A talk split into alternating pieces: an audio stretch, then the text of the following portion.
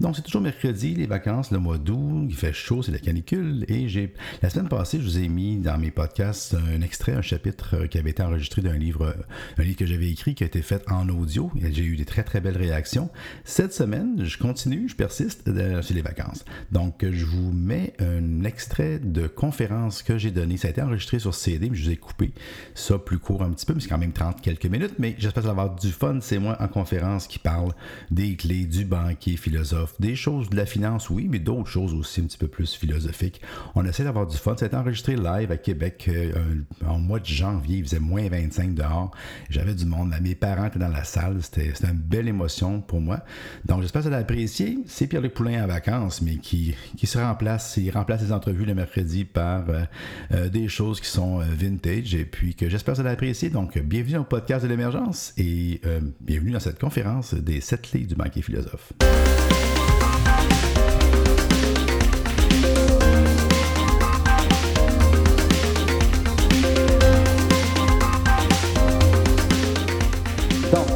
Un petit sondage.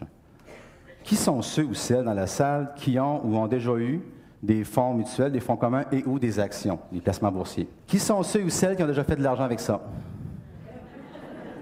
Les autres, je vais vous expliquer tout de suite le principe. Tu payes pas cher, tu vends plus cher.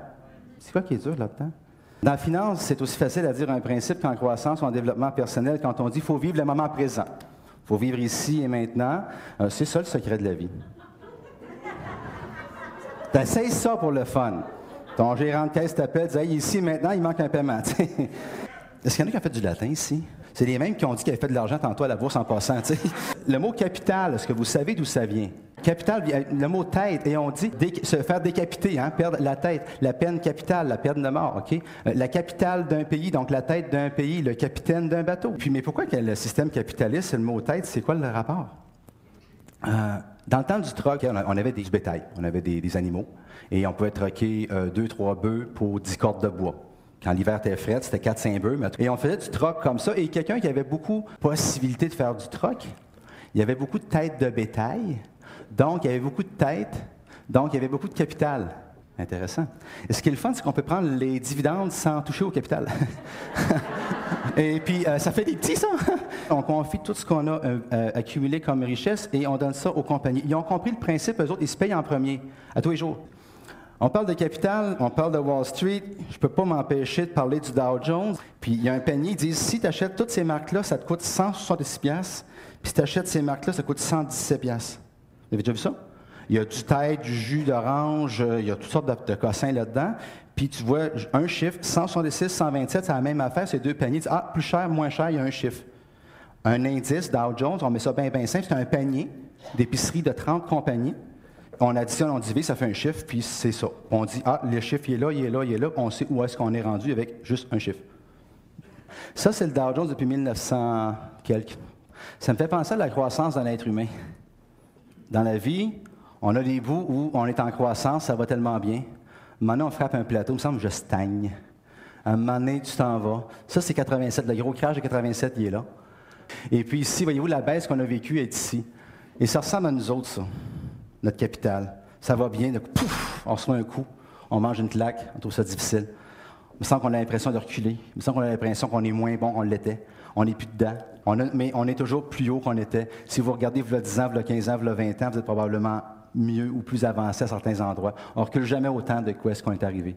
Mais si on regarde juste à court terme des petites affaires comme ça, on perd ce qu'on appelle la perspective je vous mets 100 ans de variation boursière et ça lisse les dommages et ça calme un petit peu. Donc, il va dire, Pierre-Luc, c'est quoi que ça a rapport avec moi, ça? Ben, OK. On va le virer autrement.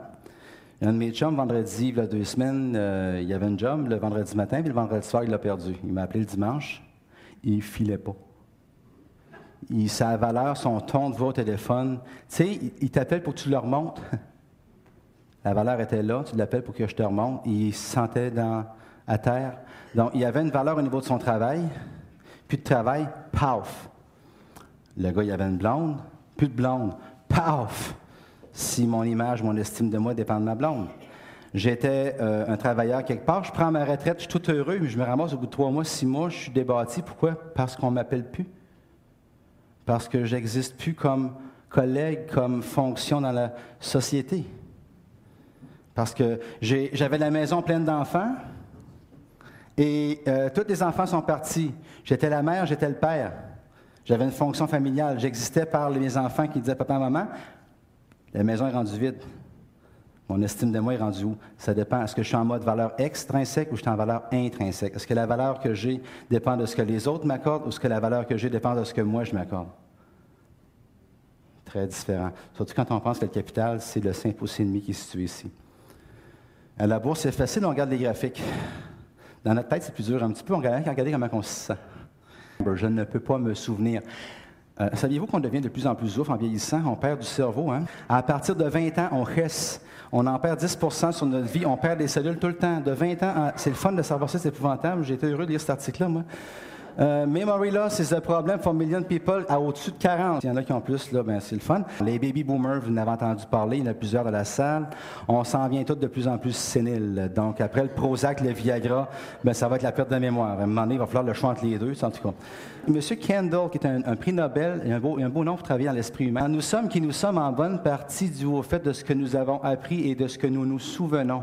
Si vous perdiez la mémoire du jour au lendemain, vous ne pourriez pas savoir qui vous êtes parce que qui vous êtes dépend de ce que vous avez appris et de ce que vous vous souvenez. Si vous ne vous souvenez pas, exemple, je ne sais pas, vous chantiez quand vous étiez jeune, mais ça fait 20 ou 30 ans que vous ne chantez plus. Puis là, vous demandez par hasard, vous, vous vous remettez à chanter. Hey, je me souvenais plus comment c'était le fun de chanter. Ou vous dansiez, ou vous jouiez du piano, ou vous. Peu importe. Hey, je me souvenais plus. Hey, c'est le fun, ça goûte bon. Dans les placements, ça va bien, on reçoit des états de compte. Dans les placements, on reçoit un état de compte mensuel. Je ne sais pas comment vous feriez pour passer bien, bien longtemps sans état de compte pour vos Alors, remarque que des fois, ce serait peut-être mieux, c'est ainsi. Mais si vous n'avez pas d'état de compte de vos placements, ce n'est pas agréable de ne pas savoir où est-ce que j'en suis. En passant, juste pour vérifier vos capacités intellectuelles, c'est de lire ça. C'est-tu fort, le cerveau? Vous avez réussi à le lire, tout le monde? Fait que je dis, attention quand tu penses que tu as lu bien la question, attention à ton cerveau, il peut te jouer des tours. pour celle-là, je l'aime bien. Donc, on voit le début, on voit la fin, puis on remplit ce qui entre les deux avec quelque chose. Attention à ce que le cerveau peut faire. Les sept clés. Qu'est-ce que je fais avec des clés? Pourquoi des clés? Qui a jamais perdu ses clés ici? Il n'y a pas beaucoup de mains, hein? OK. Ça m'est arrivé, c'était en janvier, il y a environ six ans, à Saint-Ferdinand d'Halifax. Euh, sauf que Saint-Ferdinand d'Halifax, c'est cute, mais le soir, un mardi de semaine à 11 h, on avait organisé une conférence dans le sous-sol d'église. Moi et un de mes amis, un collègue, et puis c'était le fun parce que c'était sur les testaments, les successions, les fiducies. C'est le fun un sous-sol d'église pour faire ça. Une belle ambiance, c'était mort. Business était bonne. Mais on a fait la conférence, et puis à la fin de la, conférence, tout le monde est parti. Je l'avais organisé, j'étais le dernier à sortir. Il était 11 h, il faisait moins 25, c'était à Bernierville, un mardi soir. Puis là, je fais ça. Puis c'est pas vrai. C'est pas vrai. Et effectivement, j'avais oublié mes clés. Donc, je voyais mon char qui était prêt à partir, il était tanné, lui-là. Il me regardait, puis il faisait ça n'a pas de bon sens. C'était un cavalier, il avait, envie de me monter sur le dos. Moi, j'étais un poulain, tu sais, c'est comme... Mes clés dans mon char. Le char est à moi, il est payé, tout, il est là. Moi, je veux, lui, il veut, on veut, mais ça marche pas parce qu'il manque une clé qui vaut 4 piastres. C'est qu'au lieu de dire dans la vie que j'ai frappé un mur, on dit ça, des fois, j'ai frappé un mur. Hein? On frappé un nœud, frappé un mur. Ce que j'aime dire, j'ai frappé une porte. Ou si vous voulez continuer à dire mur, bien, cherchez la porte après. Tu, tu frappes le mur, tu cherches la porte. Et là, je prends la clé pour ouvrir la porte. Ça d'ailleurs à traverser cette histoire-là. Ça se passe d'environ, c'est en 92, à Québec, pas loin d'ici. Ça arrive sud, sur le bord du fleuve Saint-Laurent, juste en face de l'île d'Orléans. J'étais avec ma fille, c'était un samedi matin, c'était à 10h30, j'étais avec ma fille Audrey, 8 ans. Et on se promenait sur le bord de la plage, 10h30 le matin, ciel bleu, petite brise, 22, 23, pas d'humidité comme aujourd'hui. On marchait, j'avais une chaudière en plastique. Qu'est-ce que ça fait un papa avec sa fille avec une chaudière en plastique un samedi matin qui marche au bord du fleuve? Ça ramasse des, des coquillages. Quand ça bouge, tu les rejettes à l'eau. Elle a rempli la chaudière, puis quand elle était tannée de remplir la chaudière, elle a rempli la poche de droite, puis après ça, elle a rempli la poche de gauche. Quand les deux poches ont été remplies, ils ont retourné chez nous. Fait qu'on s'est reviré, arrivé à la maison, j'ai tout rachevé de jeter ce qui bougeait. Et Audrey, bon, qu'est-ce que je fais avec ça? J'avais une petite bibliothèque blanche que je venais d'acheter. J'ai dit, on va commencer à mettre des belles choses dessus. Elle est partie jouer, j'ai lavé puis j'ai mis ça dessus. Mais le coquillard, des roches, des couleurs, des belles affaires. Puis à un j'arrive, puis dans ma main, je prends un gland vert. aussi drôle que ça puisse paraître, je viens de la Beauce. Dans la Beauce, il n'y a pas beaucoup de chaînes. Il y a des érables, il y a des bouleaux, il y a des ormes, il y a toutes sortes d'affaires, mais des chaînes, il y en a pas. J'arrive, j'avais un gland dans les mains d'un chien, puis là, je dis, ah, c'est bien drôle. Fait que là, je prends ça, puis je viens pour le mettre sur une tablette, puis en même temps, la, chambre d'Audrey est au deuxième étage, puis je regarde par la fenêtre, puis je vois un bel arbre. Je sais pas si c'est un chien, c'est pas important, mais je fais, hein, je suis en train de tabletter un chêne. Je suis en train de prendre de quoi, puis je le mets sur la tablette, puis il va chasser là. Il va ramasser de la poussière, puis il fera jamais. Je viens de tuer un chêne, finalement, moi, là. là? Puis je m'en rends compte en plus. Tu déjà la faire de même? Je suis en train de prendre un potentiel.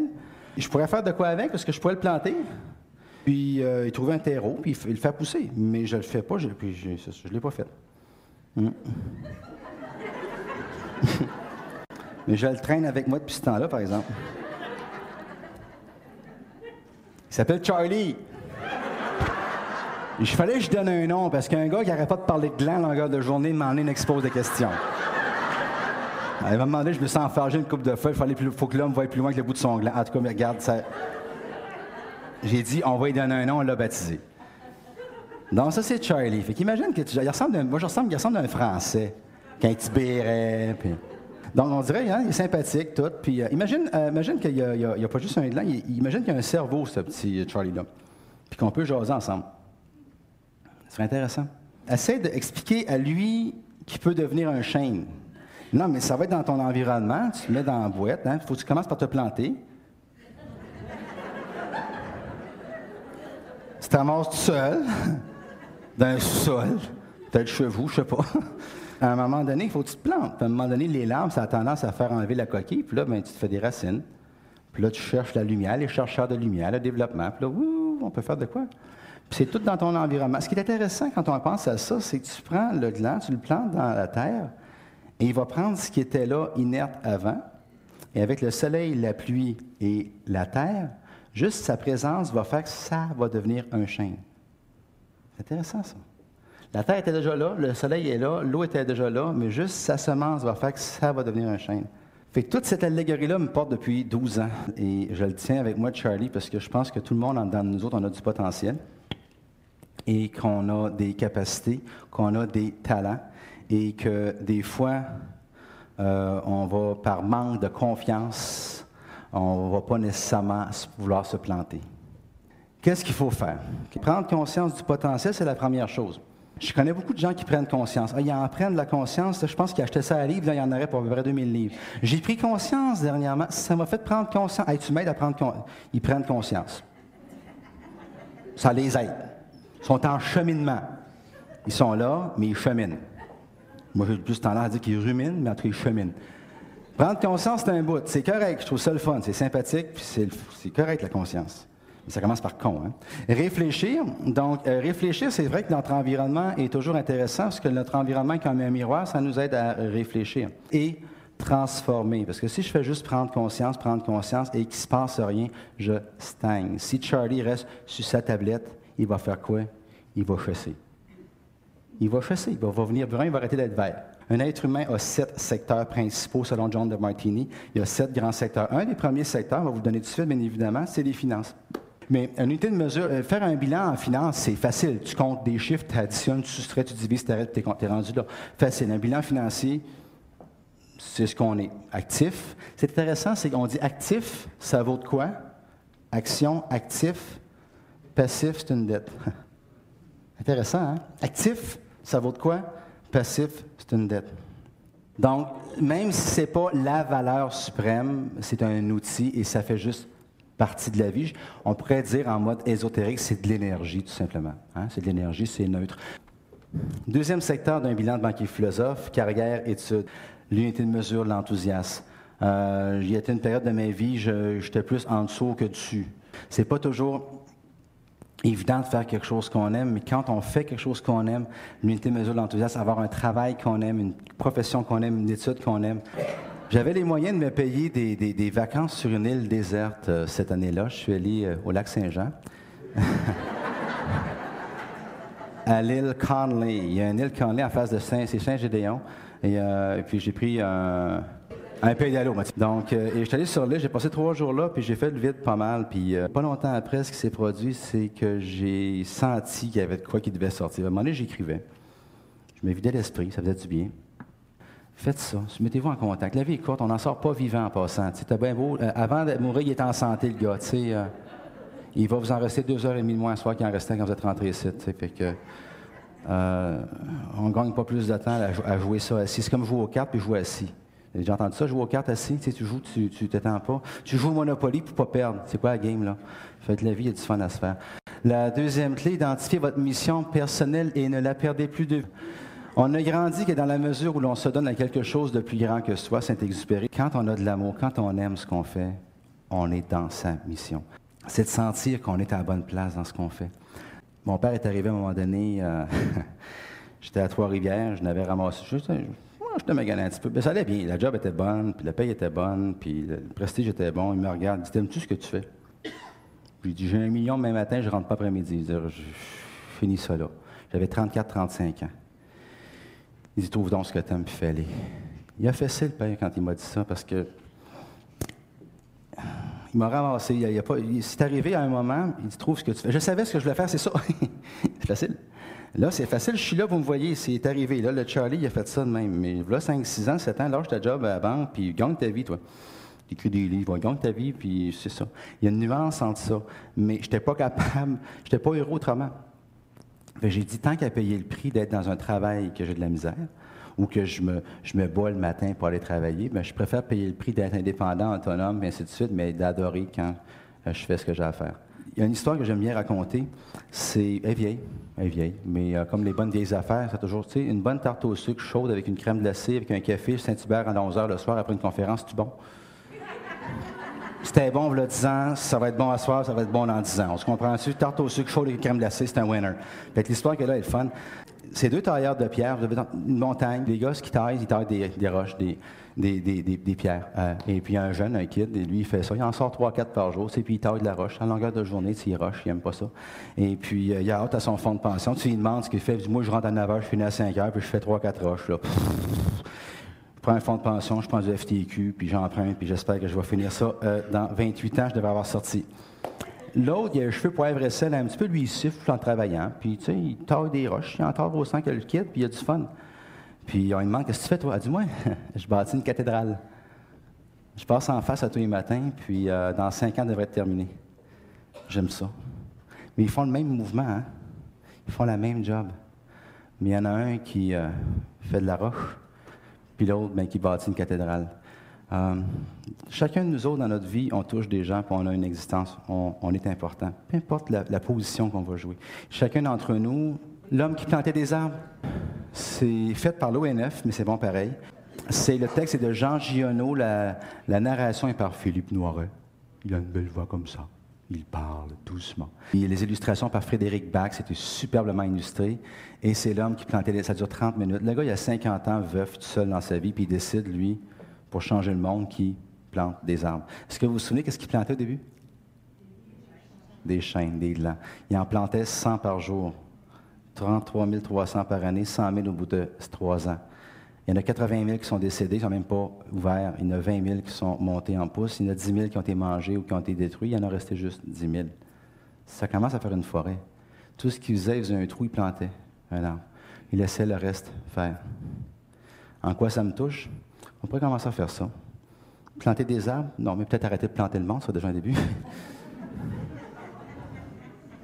Ce serait déjà un début. Quand on rouvre la bouche, on plante. C'est intéressant qu'on dise qu'on plante les gens. Hein?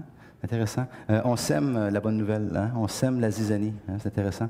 Euh, quand j'ouvre la bouche, qu'est-ce que je vais déposer dans le cœur qui est en face de moi? C'est déjà un début. Hein? Puis qu'est-ce qui pousse après? Intéressant. Lui, il s'est décidé, il était une mission bien, bien simple. À 50 ans, il a décidé, il a changé une région au complet euh, par l'œuvre qu'il a faite.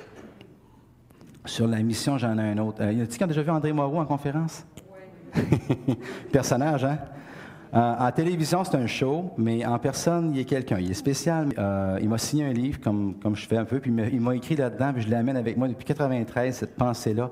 Pierre-Luc, oublie pas, l'effort est le signe de l'erreur. Quand, ça, quand il faut, c'est faux.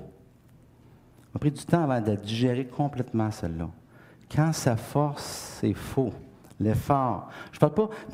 La gymnaste qui s'entraîne pour aller aux Olympiques, pour la souplesse, à force, elle suit, a mal. À force-tu, elle s'entraîne, elle fournit une forme d'effort, mais ce n'est pas l'effort dont on parle ici. L'effort est le signe de l'erreur. Quand ça grille, quand ça gringe, quand il y a comme de quoi qui gratte ici, il y a quelque chose. Ça ne veut pas dire qu'il faut tout changer dans ce qui est là, mais des fois, c'est changer simplement la perception qu'on en a. Elle n'est peut-être pas parfaitement euh, adaptée. L'effort est le signe de l'erreur quand ça fait. Tu dis, euh, chérie, euh, faudrait, hein? Hein? Fais un mois, là. Please, il faut, hein? Ça serait bon, non? Il y a quelque chose quelque part qui cloche, là. Tu sais, c'est peut-être pas. Faudrait flatter le chien, regarde, il s'ennuie dans le coin. Faudrait que je serre mon enfant et que je dise que je l'aime. Bien faire, laisser dire, toujours sourire. Bien faire, faire l'action juste. Faire l'action que ta mère ou ton père serait fier de toi. Faire l'action tu te retrouverais à JE, que tu te retrouverais en première page du journal, tu n'es pas gêné. Quand tu voudrais pas que ce que tu fais se retrouve en première page du journal, fais-le pas. Compliqué, ça? Laisser dire. Facile, ça aussi. Hein? C'est comme d'acheter bas, vendre haut. Il y a beaucoup de vendeurs d'opinion. Il y a beaucoup de gens qui vont dire Ouais, mais tu pensais à ça? Ouais, mais regarde, moi, je ferais ça autrement. Ouais, mais. Et toujours sourire. Hein? On ne se refait pas à face, mais un sourire, mon Dieu. C'est gratis, puis ça coûte moins cher de linge. Hein? Elle de l'inertie. Ce qui est en mouvement tend à rester en mouvement jusqu'à ce qu'une force contraire le ralentisse, et ce qui est arrêté tend à rester arrêté jusqu'à ce qu'une force contraire la force à rester en mouvement. Si tu veux que quelque chose soit fait, donne-le à quelqu'un qui est occupé. Il va trouver le temps. Si tu veux, donne, donne quelque chose à faire à quelqu'un qui a le temps, il ne le fera pas. Le mouvement tend à amener le mouvement, l'inertie tend à amener l'inertie. Vous êtes dans votre maison, là, c'est le fun, il est euh, un soir de semaine, et euh, dans la chambre, votre enfant est là. La porte est fermée, et euh, vous entendez crier, et il y a de la boucane qui sort d'en dessous de la porte, et vous venez pour forcer la porte, puis elle rouvre pas. Écoutez-vous parler pour le fun. Ouais, ce serait le fun si un de ces jours, on réussirait, dans le fond, à, ouvrir la porte, hein, parce qu'elle est barrée. Puis, euh, euh, je pense à ça. Puis, si on rouvre pas la porte, mais ça pourrait être plate. Hein, ce que j'en fais comme constat, c'est peut-être que, dans le fond, euh, mon enfant va mourir. Puis, je pense que j'aurais de la misère à vivre avec ça. Hum, hum, hum. On va former un comité. Et là, on va étudier la possibilité d'ouvrir la porte grâce à un consensus, n'est-ce pas, commun et une volonté mutuelle, n'est-ce pas, d'en arriver à une entente. Non, regarde, comment ou non, non, mon objectif dans la prochaine heure, mon objectif vraiment, sincèrement, cette année, dans la prochaine heure, ça va être, ça va être d'ouvrir la porte. Ouais, ouais, ouais, ouais. Ou ça va être Simonac, tasse-toi, je rentre. Ça se peut-tu? Pas beaucoup de mots au présent puis de l'action. C'est ça que je disais. Plus on parle, moins on agit. Plus on parle, moins on agit. Plus on parle, moins on agit. C'est comme parler à un ado ou n'importe qui, un employé ou peu importe quoi à son, son conjoint. Tu dis, regarde, là, cette affaire va cette année, là. 15, 20 minutes, encore 10 fois, là, va arrêter. Le subconscient, il est pareil. Oh oui, il dit qu'il est en mois de janvier. Chaque année, au mois de janvier, il prend des résolutions. Il veut arrêter de fumer, il veut perdre 20 livres, il veut, il veut ça. Puis là, il va se remettre en forme, puis il va changer de job, puis là, tu la fin. Regarde, février, mars, le printemps arrive, le golf point, il va se laquer. Chut, change à rien. Il y a la cocaïne, il y a l'héroïne, il y a la nicotine, puis il y a la routine. Pensez-y. Et ils sont toutes aussi fortes les unes que les autres. Ils endorment puis ils rendent innocents. OK?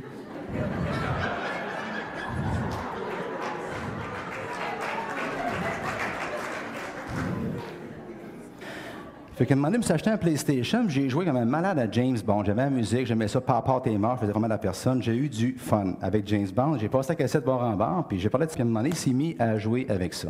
Il me l'a pas dit. Je suis pogné à tel tableau, puis là, je trouve pas la clé. Où est-ce qu'elle est pour aller à l'ascenseur?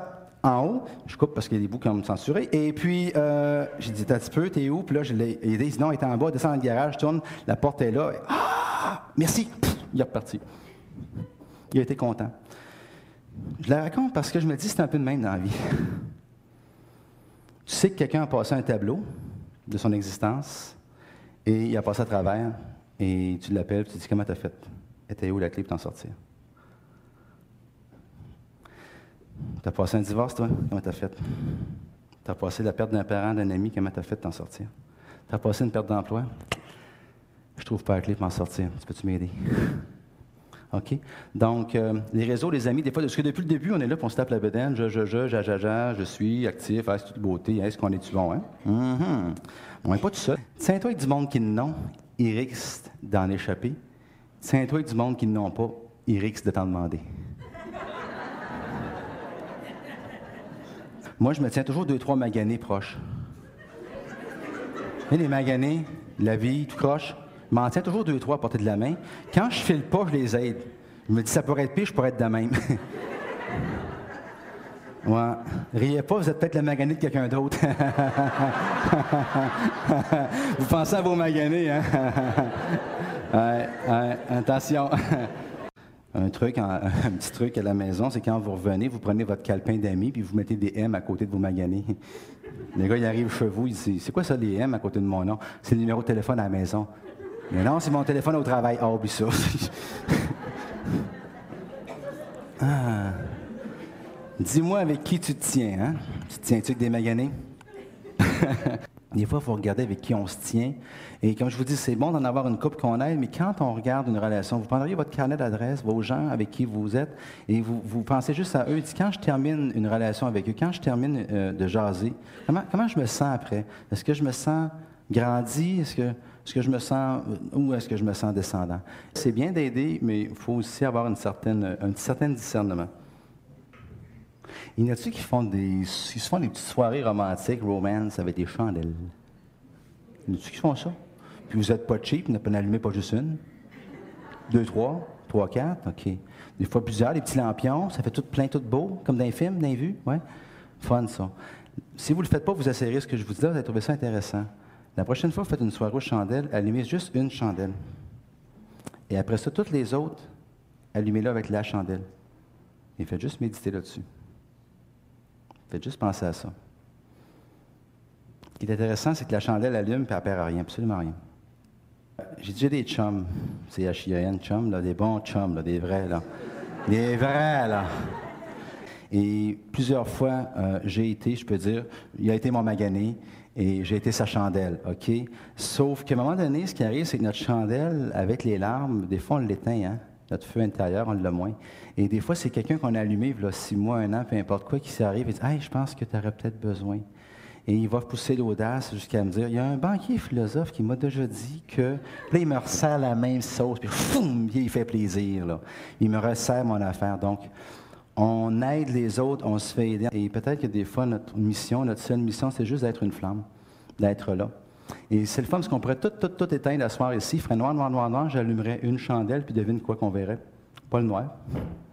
On verra la chandelle. Tu ne peux pas faire noir en pensant. En passant, tu peux juste pas faire clair. Parce que pour qu'il fasse noir, il faut juste que tu te coupes du soleil. Imaginez-vous que le soleil est là, ça c'est la terre, il fait noir parce qu'on est au bord. Enlève la terre, le principe qu'on vit dessus, il met juste là, puis il fait clair. Hmm. La seule façon qu'il peut faire noir, il faut cacher du soleil. Tu ne peux pas faire noir avec une flashlight. Ça ne marche pas. Il fait juste clair. Je disais un article dernièrement dans le Business Week 82 millions d'Américains souffrent d'insomnie. C'est du monde qui ne dorme pas le soir. 82 millions, et j'ose penser que ça a rapport avec les inquiétudes. 40% des inquiétudes n'arriveront jamais. On a, entre 10 et 50 000 pensées par jour, selon différentes statistiques que j'ai lues, entre 10 et 50 000 pensées par jour. Et beaucoup que c'est des inquiétudes. 40% n'arriveront jamais. 30% concernent les événements passés, 12% des problèmes de santé, 10% c'est plus ou moins important. Et il y a 8% des inquiétudes qui sont vraiment, vraiment fondées, comme est-ce que les Canadiens vont faire les séries cette année? C'est vraiment. Donc, 92% de ce que nos pensées sont sont inutiles.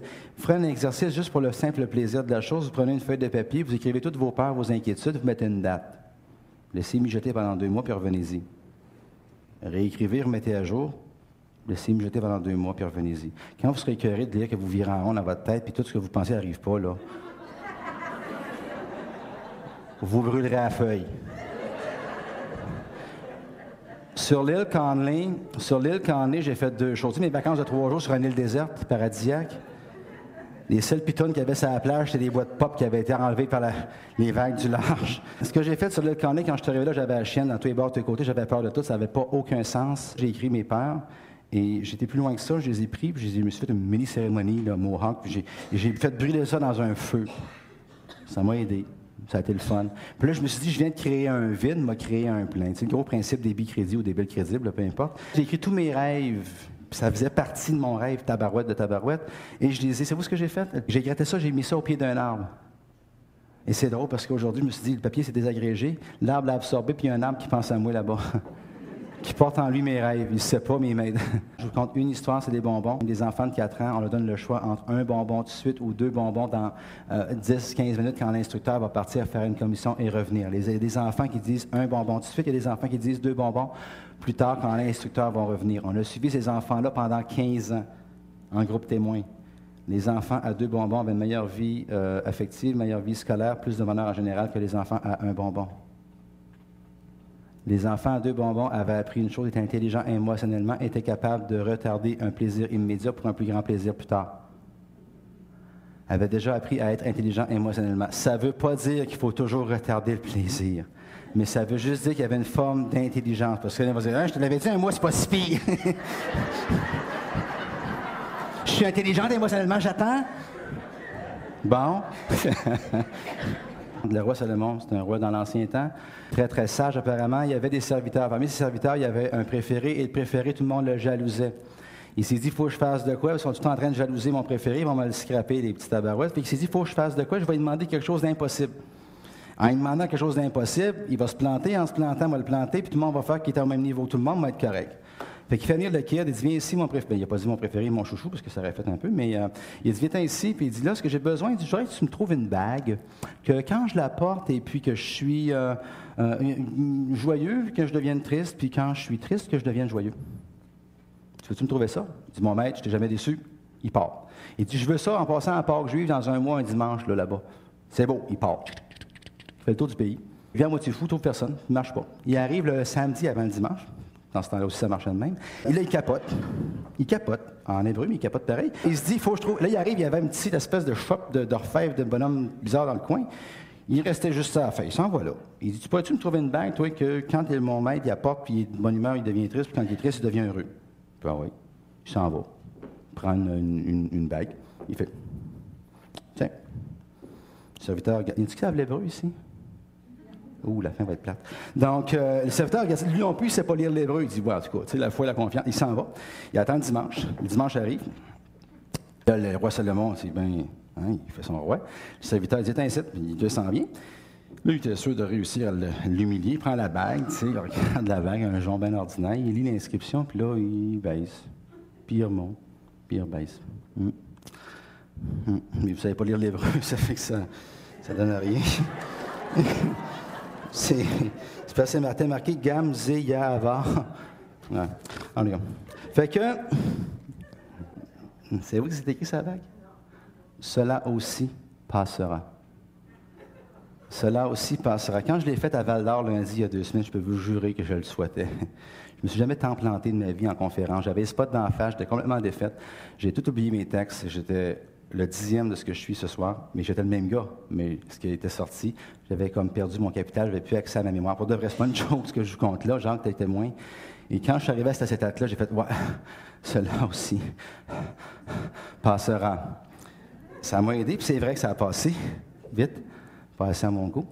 Donc, la sixième clé, c'est ésotérique. Dans le temps, on appelait ça la foi, la confiance. Ça se touche pas.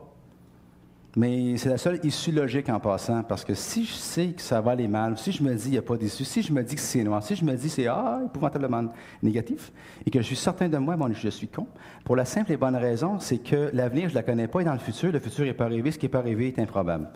Étant improbable par nature, donc il y a plein de choses qui peuvent arriver, dont entre autres des affaires positives, pas juste du négatif. Donc la seule issue logique, c'est l'espoir. C'est On recommence à l'envers en italien? Non, OK. Je vous partage une lettre que j'ai reçue à mes 40 ans. Mais je suis que les enfants, vous allez comprendre à quel point elle m'a touché dans le cœur. Tu m'as toujours appris bien des choses. Mon, elle m'appelle mon père. Et tu m'as toujours appris bien des choses, mais le plus bel enseignement que tu me donnes, c'est par l'exemple. Tu es très cohérent dans tes paroles comme dans les actions. Un enfant de 17 ans qui m'a écrit ça. Tu sais jamais qui, qui te regarde. Puis elle termine en disant Tu es quelqu'un de très équilibré après tout. si une chenille peut devenir un papillon, si un gland peut devenir un chêne, Bien, je vous dis, imaginez votre potentiel et votre valeur. Merci.